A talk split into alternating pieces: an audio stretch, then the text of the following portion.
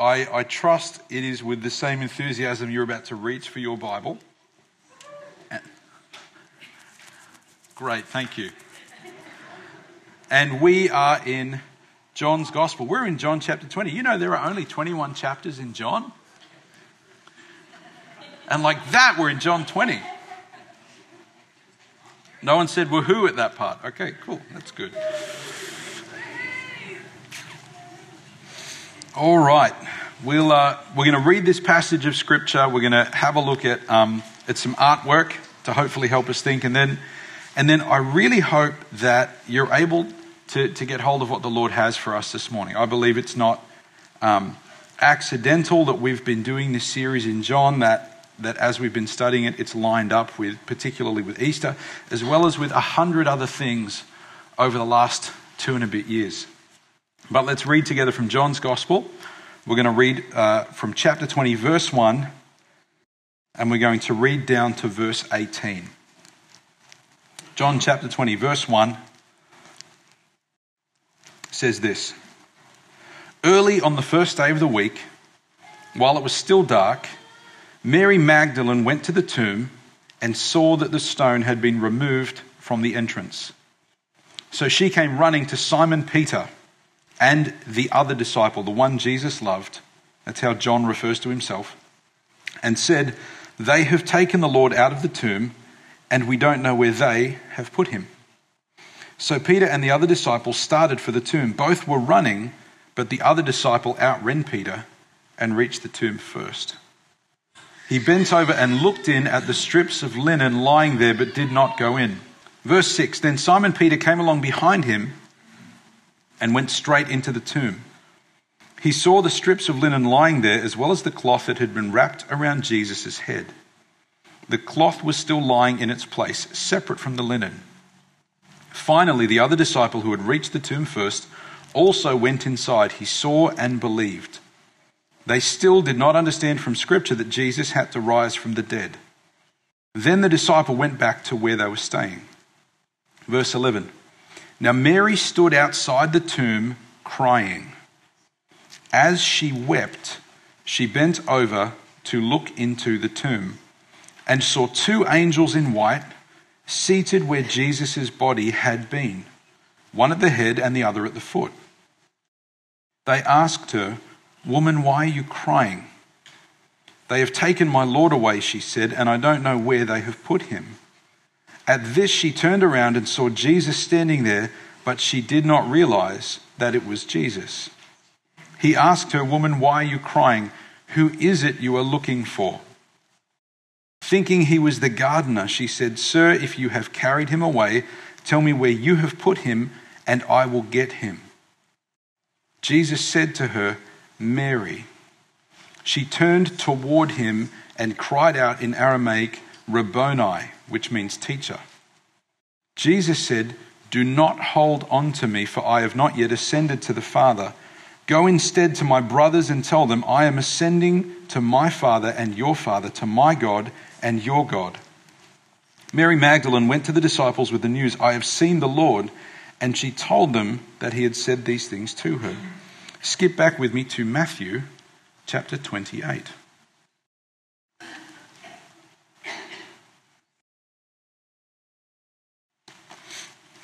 Matthew chapter 28, verse 1. This is Matthew's account. Matthew's local name, Matthew is kind of an anglicized version that we use, but his name was Levi, and we know that he was one of the 12 disciples. And this is what Matthew writes. Matthew 28, verse 1. "After the Sabbath, at dawn on the first day of the week, Mary Magdalene and the other Mary went to look at the tomb. There was a violent earthquake, for an angel of the Lord came down from heaven and, going to the tomb, rolled back the stone and sat on it," which is pretty cool. "His appearance was like lightning, and his clothes were white as snow. The guards were so afraid of him that they shook and became like dead men. The angel said to the women, 'Do not be afraid, for I know you are looking for Jesus who was crucified. He is not here. He has risen just as he said. Come and see the place where he lay. Then go quickly and tell his disciples he has risen from the dead and is going ahead of you into Galilee. There you will see him. Now I have told you." So the women hurried away from the tomb, afraid yet filled with joy, and ran to tell his disciples. Suddenly, Jesus met them. "Greetings," he said. They came to him, clasped his feet, and worshipped him. Then Jesus said to them, "Do not be afraid. Go and tell my brothers to go to Galilee. There they will see me." Matthew and John give us two very different descriptions. And for only a couple of thousand years now, Christians, of course, have wondered, are these passages of Scripture in conflict with each other?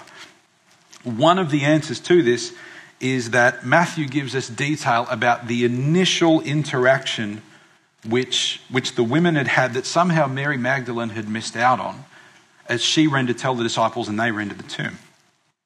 I think a more likely explanation is that what we read in John's Gospel between verse 11 and verse 18 is actually the description of what happens between Mary coming to the tomb and then Mary going and calling Simon and Peter.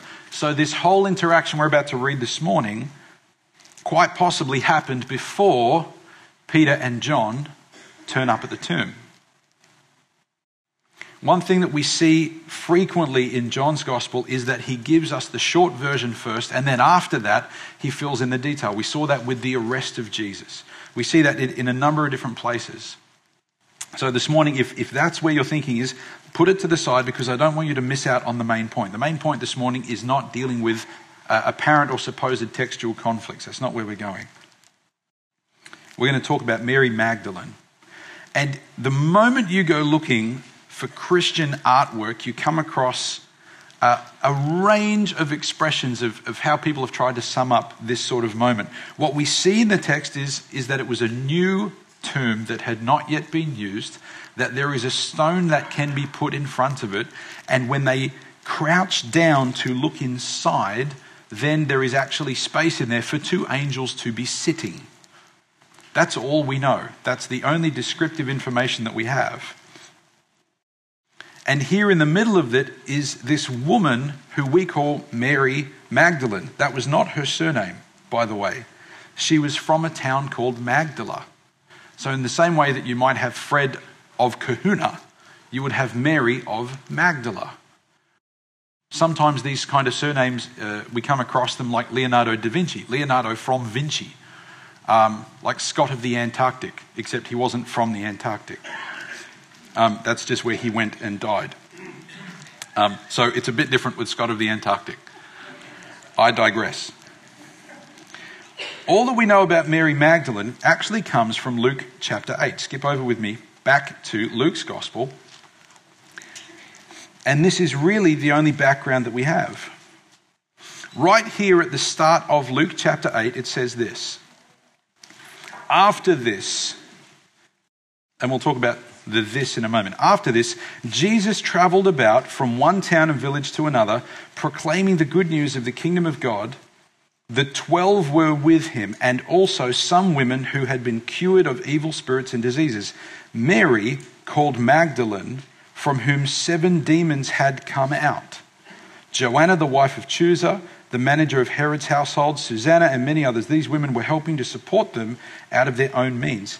And so Mary, who, because you've got 3 different Marys following around Jesus, who ends up Mary Magdalene, so that we can identify her, is this person out of whom 7 evil spirits had been cast. And we don't have the detail of that story. For a long time in Christian tradition, because this is the first time her name is mentioned, because this is the most descriptive information we have about her, there has been an assumed relationship, because chapter and verse divisions did not exist when Luke originally wrote this letter, that Mary is the woman we find right here at the end of chapter 7. So we find here, go chapter 7 verse 36. I don't know what the heading is in your Bible. Someone's put the heading in this one, Jesus anointed by a sinful woman.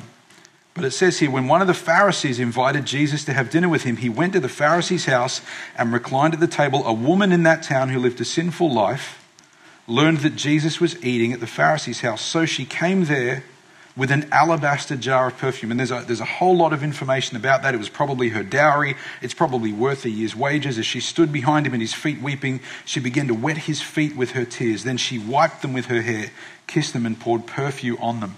That she is this woman who something dramatic has gone on. And so the link between the end of chapter 7 and the start of chapter 8, there is a high likelihood that this person is Mary Magdalene. So we find that the Luke 7 and Luke 8 passages cause a strong argument. The other argument that we find coming in church history is over in John chapter 8. And in John chapter 8, we have the woman who is caught in adultery. And there's this understanding that early Christians had that whoever Mary Magdalene was, as we're about to have a look at from her behavior here, something dramatic and powerful had gone on in her life. Whether we're dealing with three separate people, whether the person out of whom Jesus cast 7 demons that we know is Mary Magdalene is separate to the woman who was caught in adultery, is separate to the woman who comes and anoints Jesus, we don't know. They are Christian traditions. But something powerful had happened in her life. And so we find in the text then that there is this amazing response from her. And again, if you go looking for Christian artwork, depending on what country you're from, is as to the skin tone that Jesus has. So this one is probably not an Anglo-Saxon artwork, but something like this probably is. And for some reason, Jesus is pictured with a shovel and often a hat. And Mary here kind of looks like Queen Elizabeth I.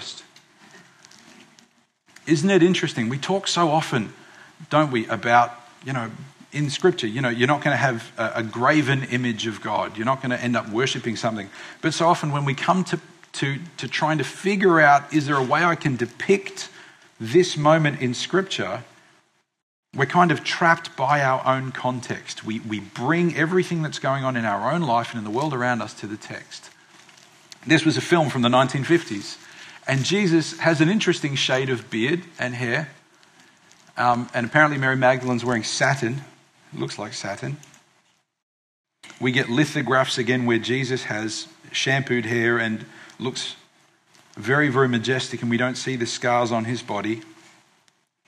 We see other depictions where, again, it's highly stylized. This is not supposed to represent realism, but it's something for us who follow Jesus to sit and go, what is going on in this moment? So let's talk about this lady and what she says. You have your Bible open in front of you, I hope. John chapter 20. What is Mary's expectation when she turns up with the other women? What does she expect to find? We know that the tomb had a large stone pushed in front of it, and we know that a guard of soldiers had been placed there. She turns up with the other women with aloes and with spices to anoint the body of Jesus. Her expectation is that she's going to have some conversation with these soldiers, that they will let her in. And when she turns up, an earthquake has happened. Perhaps an angel is sitting on the rock in that moment. The soldiers, the scriptures say, were like dead men. And what is it that Mary says? What is the first phrase that you have recorded in your Bible? Have a look at the words in front of you. How Mary describes what has gone on. In John's account, she runs back to Peter and to John, and what is it that she says to them? Someone tell me, please. They have taken him, and we don't know where they have put him. The word, therefore, they have taken him, is a really short term in the original language, and it's a poorly pronounced aero, and it literally means he has been taken up. When Jesus says to the cripple at the pool of Bethesda, after he heals him, he says, take up your bed and go back to your home. That's the word, take it up. Take up your bed and go back to your home. When Matthew describes after the feeding of the 5,000, where they go and they collect all the scraps and they fill 12 baskets, that phrase in your Bible, that they took up 12 baskets full, is the exact same phrase. It got collected, it got received, it got scooped up, it got taken up. When Jesus says to his disciples, if anyone will come after me, let them deny themselves, take up their cross and follow me, it's the same term. It's a word that was used all the time. When we look at Mary's words, as it reads in English, it can sound very accusatory. They have taken the Lord, and we don't know where they have put him. That's not the way it reads in the original language. It's an artifact of being translated into English. Her main problem is not that they have done it. Her main problem is he's not there and we don't know where he is. Her problem is a geographical problem. The issue that she has is with the location of Jesus. At this point, she's not concerned with blaming people. She wants Jesus. They have taken him, and we don't know where they have put him. So then we find the angels ask her in verse 13. Have a look in your Bible, John chapter 20, verse 13. They ask her, "Woman, why are you crying?" What a stupid question. They would have known full well while she was crying. Up in verse 9, it says that the disciples, after they turned up and they left, they still did not understand from Scripture that Jesus had to rise from the dead. In Mary's mind, Jesus is still dead. Resurrection is not obvious to anyone at this point, except the angels and except to Jesus. And Mary has turned up and she's speaking to the angels and they say, "Why are you crying?" And then she repeats this phrase, "Eiro moi kurios," taken up is my Lord. Taken up is my Lord.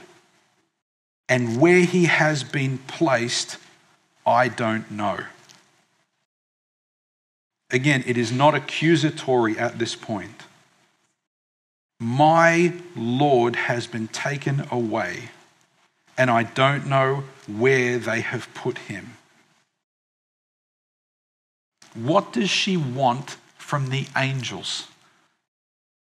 What is it that she's responding to them about? What is the thing that is her priority? It's really simple. She wants the geographical location of Jesus' body. And maybe she thinks the Roman soldiers took Jesus. That's unlikely if she saw them sprawled on the ground like dead men, by the way. Maybe she believes that these angels, amongst others, have come and snatched his body away. I don't know where they've put him. Verse 14, at this she turned around. In the original language it says that she twisted around and saw Jesus standing there but did not recognize him. And he asks her, "Woman, why are you crying? Who is it you are looking for?" He knows exactly what's going on. "Who is it you are looking for?" Thinking he was the gardener, she said, and I want you to focus on these words, please, this morning. You are about to read some of the most beautiful words about the adoration and the love of Jesus that you will find in the New Testament. And she says this, "Sir, if you have carried him away, tell me where you have put him, and I will get him." If you have carried him away, tell me where you have put him, and I will get him. The angels ask her the question. She responds, "I don't know where he is." Jesus is 3 feet away, standing behind her. But she's convinced that he is still dead at this point, and the angels have not sprung to her assistance to tell her what's going on. Jesus is listening to her. Jesus is closer than she can imagine, and this is not a performance by Mary. This is not a performance by Mary Magdalene to try and impress Jesus. This is not manufactured. She thinks he's the groundskeeper. She's not under any obligation to try and summon some kind of energy or put on any kind of Christian mask. This is her at her most raw. And she says, if you have carried him away, tell me where you have put me. Tell me where you have put him, and I will get him. Tell me where he is, and I will go to him, and I will pick him up for myself.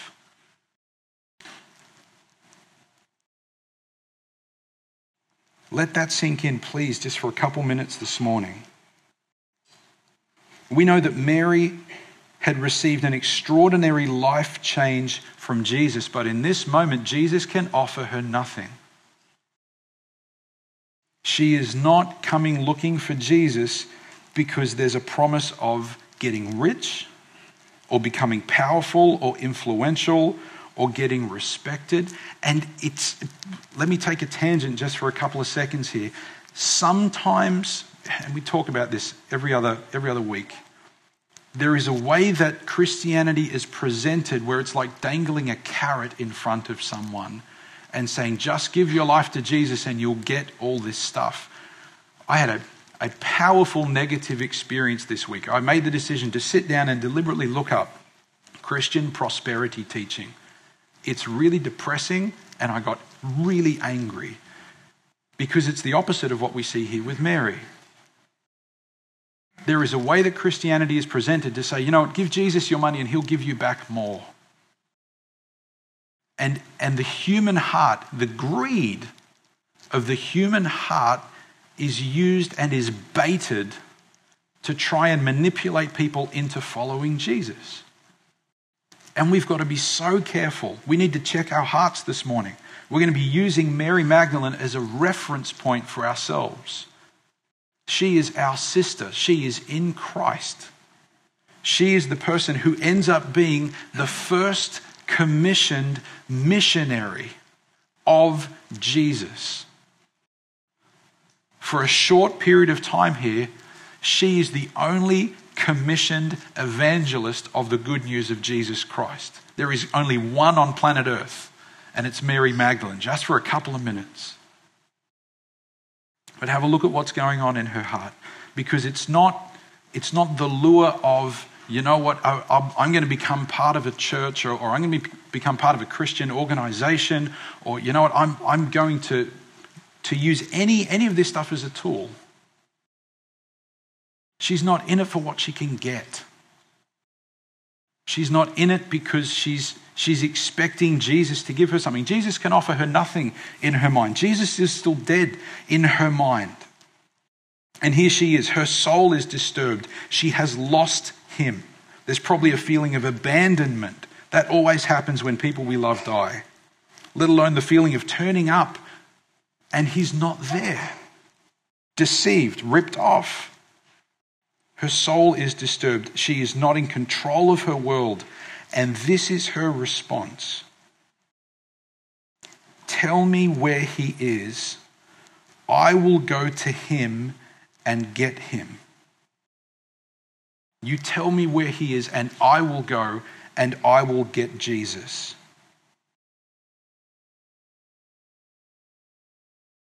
What rises up in your own heart, I wonder? If our world had been shell-shocked in the way that her world had been shell-shocked, her entire life for the last couple of years was wrapped up in following this guy around and in listening to his teaching. Imagine you woke up tomorrow morning and this country was at war and this building was gone and Christians were being hunted and persecuted and it was illegal to gather. Would the words out of your mouth, would that thing rising up in your heart be this thing that we read about right here? You tell me where Jesus is and I will go to him.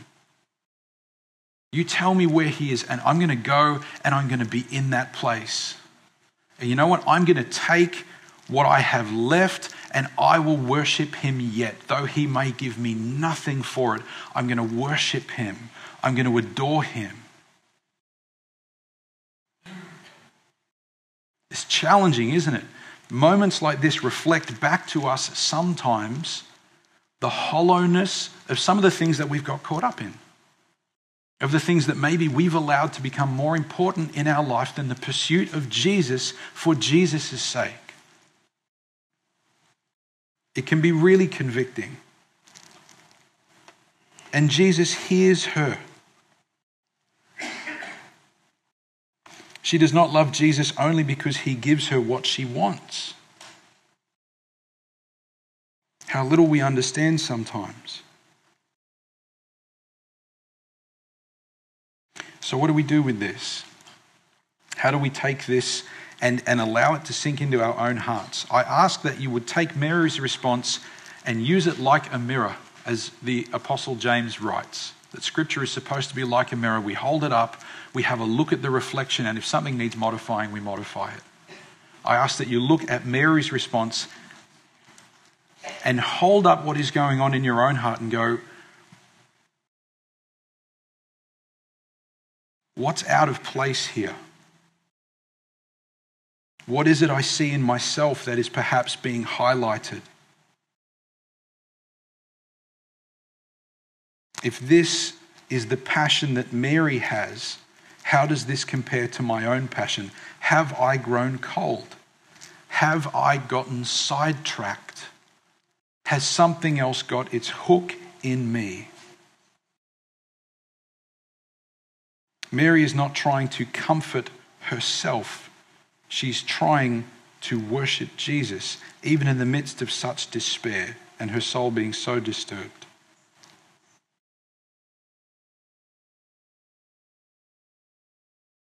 It's a scary thing, isn't it? Maybe we don't like what we see going on in our own hearts. Let me give you an encouragement in this, though. Why did Mary love Jesus so much? Mary Magdalene, the Scripture says, out of whom Jesus had cast 7 demons. She loved much because Jesus had come in and had done something extraordinary in her. Remember, she's not loving Jesus out of obligation. I don't want you to leave here this morning going, oh, God, I love Jesus more because I'm being pressured into it by my pastor. That's not the way it works. But if you're going, you know what, I don't have that passion. Maybe I used to. Maybe I remember it. Maybe I've never had that passion. If that's where you are this morning, I encourage you to simply sit and spend time with the Lord.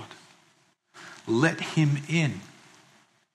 If it is true what we have in our Christian tradition about Mary Magdalene, Jesus coming into her life may well have been the first time that a man simply loved her without an agenda. Not because he wanted something from her, but he loved her because he loved her. Jesus did not turn up and cast 7 demons out of Mary because Jesus needed to feel better about himself. Because Jesus needed something from Mary. He loved her without an agenda. And that radically transformed her life. We need to be very careful as well as representatives of Jesus that when we love on other people, when we engage them, when we reach out to them, when we offer them hospitality, when we offer them food and accommodation and just our time, that we are not simply investing in people because we have an agenda. Do I only love that other person because I need to feel better about myself?